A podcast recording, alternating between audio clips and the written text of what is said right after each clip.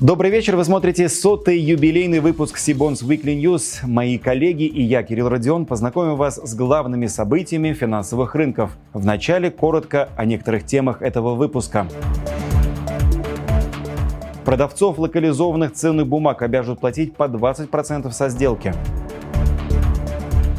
Идея спецоблигаций для расчета с нерезидентами отложена на неопределенный срок – Бельгия впервые разрешила разморозить активы частного инвестора из России. Cbonds открыл официальный офис в Кыргызстане. Сотый выпуск «Бэкстейдж» со съемок Cbonds Weekly News. Теперь об этих и других новостях более подробно. Подкомиссия правительственной комиссии по контролю за иностранными инвестициями приняла решение обязать продавцов локализованных в России ценных бумаг, к которым относятся ОФЗ, корпоративные бонды, акции и инвестиционные паи, платить по 20% от их номинальной стоимости. Информация об этом содержится в выписке из протокола заседания подкомиссии, опубликованной на сайте Минфина РФ. Согласно документу, средства будут взыскиваться в федеральный бюджет при каждой одобренной сделке. Напомним, с июля прошлого года владельцам ценных бумаг российских эмитентов разрешили принудительно переводить учет прав на активы со счетов депо иностранных номинальных держателей в отечественные депозитарии. Однако Минфин и ЦБ ввели особый порядок для сделок с такими локализованными бумагами. Их должна согласовывать подкомиссия правительственной комиссии по контролю за иностранными инвестициями. Добавлю, что по оценкам ЦБ в российскую инфраструктуру в прошлом году особым порядком перевели ценные бумаги почти на полтора триллиона рублей. Участники рынка отмечали, что значительный объем этих бумаг приходится на ОФЗ, выкупленные у недружественных нерезидентов с большим дисконтом. Продолжим тему государственного регулирования рынка ценных бумаг. В одном из выпусков Сибонс Викли мы уже подробно рассказывали об инициативе депутата Госдумы Владимира Кошелева расплачиваться с покидающими российский рынок нерезидентами специальными облигациями, привязанными к замороженным международным резервам РФ. Глава ЦБ Эльвира Набиулина в целом поддержала эту инициативу, но обратила внимание, что у темы очень много нюансов. 11 мая ряд СМИ сообщил со ссылкой на замминистра финансов России Алексея Моисеева, что идея расплачиваться с уходящими нерезидентами специальными бондами отложена на неопределенный срок. По его словам, на данный момент непонятно, как реализовать эту инициативу на практике. С нами на связи главный экономист ПФ «Капитал» Евгений Надоршин. Евгений, добрый вечер. Добрый вечер, Кирилл. По вашему мнению, здесь и сейчас у нас есть ли необходимые данные для создания, можно так сказать, идеальной модели для выплат уходящим нерезидентам?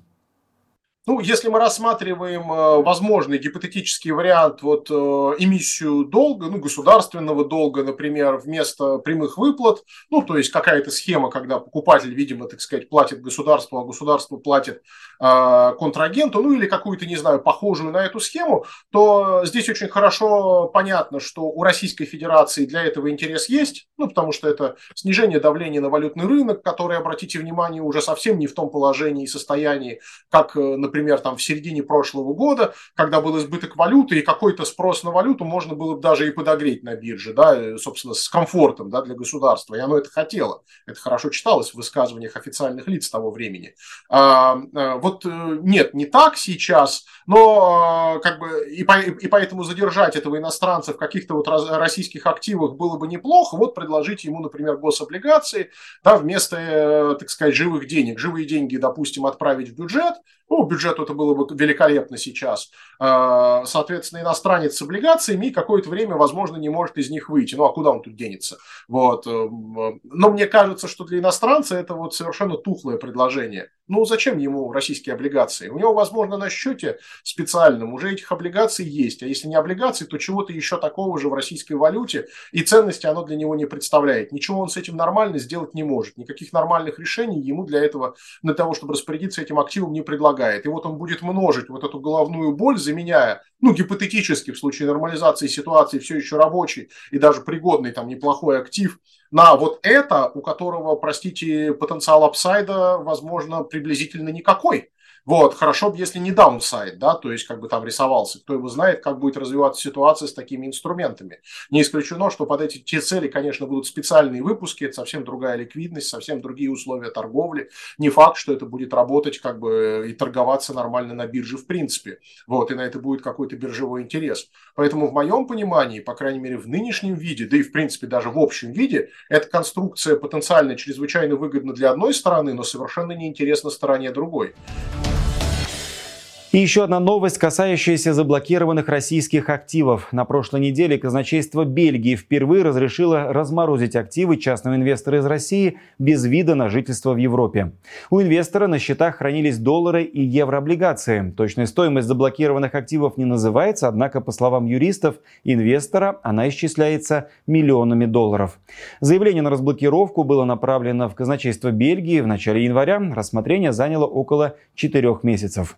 Ранее сообщалось о двух разрешениях на разблокировку, которые выдали европейские регуляторы россиянам. Обе победы одержала команда BGP Litigation.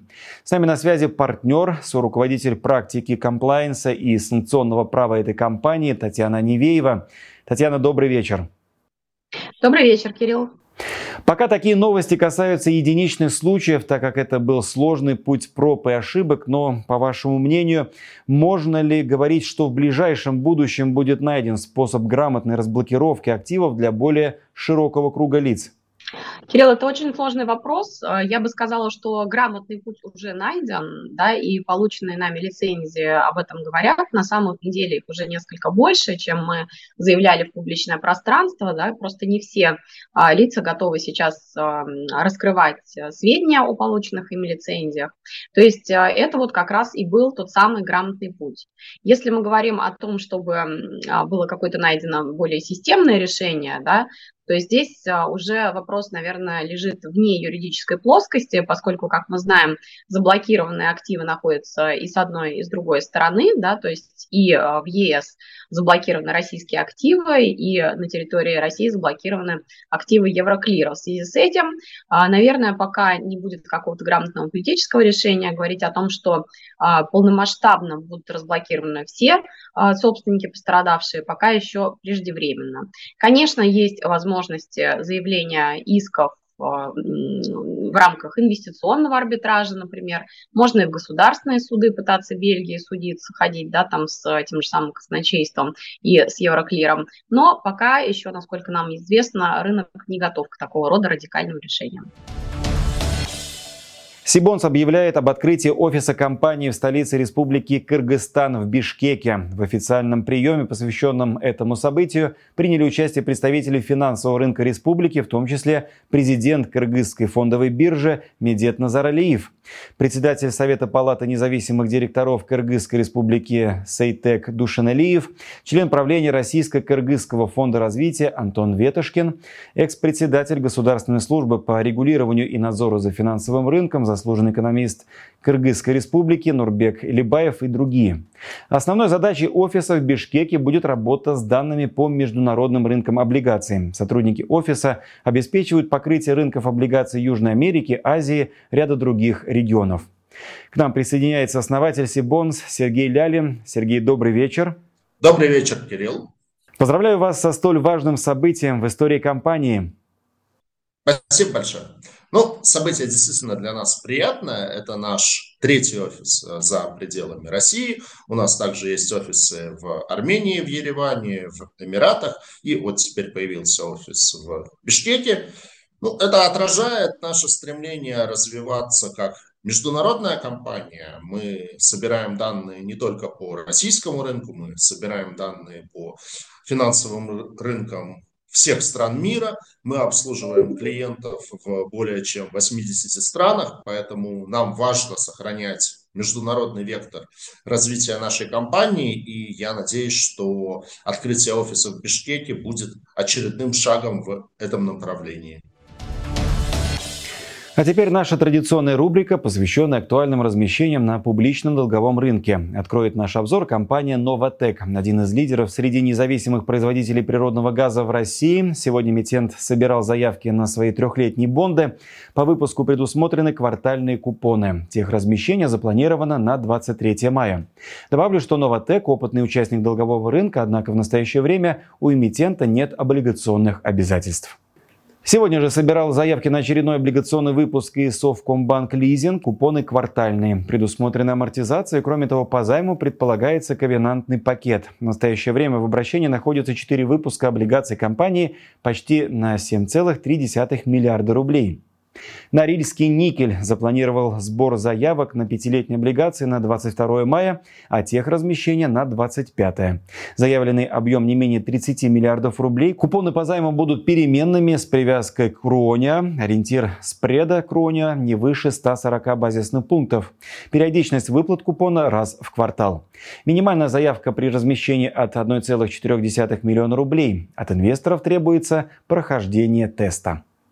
25 мая планирует провести сбор заявок на свои очередные бонды ритейлер ОК. Инвесторам предложат десятилетние облигации с трехлетней офертой объемом не менее 5 миллиардов рублей.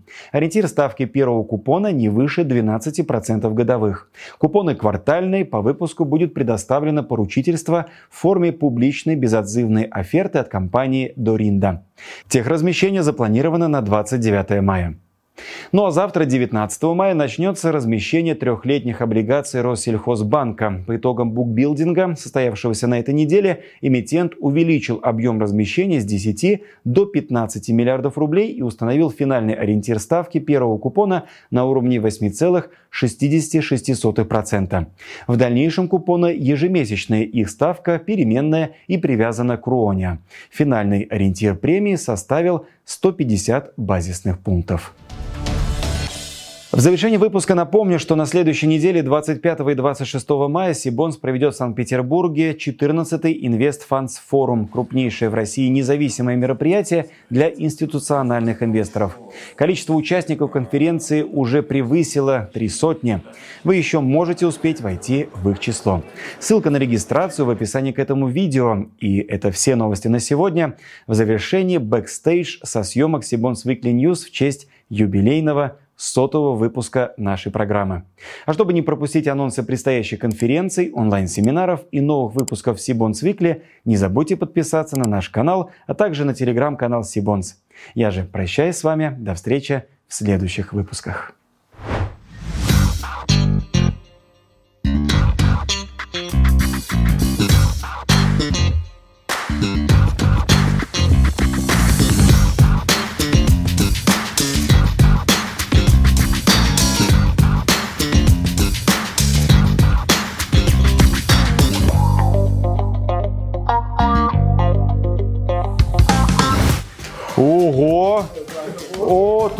Тут, сейчас надо выдохнуть. Я скажу спасибо на интервью. А мне что сказать? До свидания, вы скажете до свидания. А, ну, ну, Да. давайте как-то Давайте, тогда. да.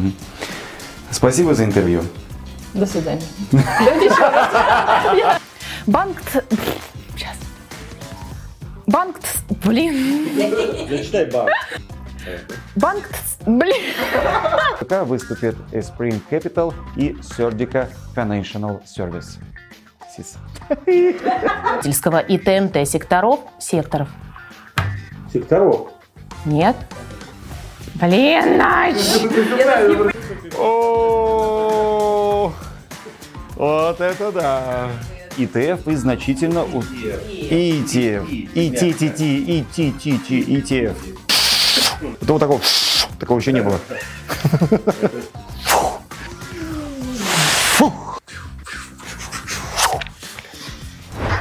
Книжку нашла. Оценка инвестиций. Вот для чего она и- пригодилась. Как причесочка все там? Шикарно. Спасибо. Приходите, приходите в наш займ. Большое спасибо. Звук ни в коем случае. Нет, ну, пожалуйста. Подождите, давайте одну салфетку. Я, я Con questo finisco e ricedo la parola al, al, al, al, al gestore eh, a, a, a, Alessandro, Alessandro. Chiedo scusa. Что не попрощалась? Ты мне сказал без имени. Да ты вообще спасибо не сказала. Обойдутся. Это их работа. Не, я погнал просто, ну, купоны. Давай, увидимся. О борьбе со... Конец цитаты.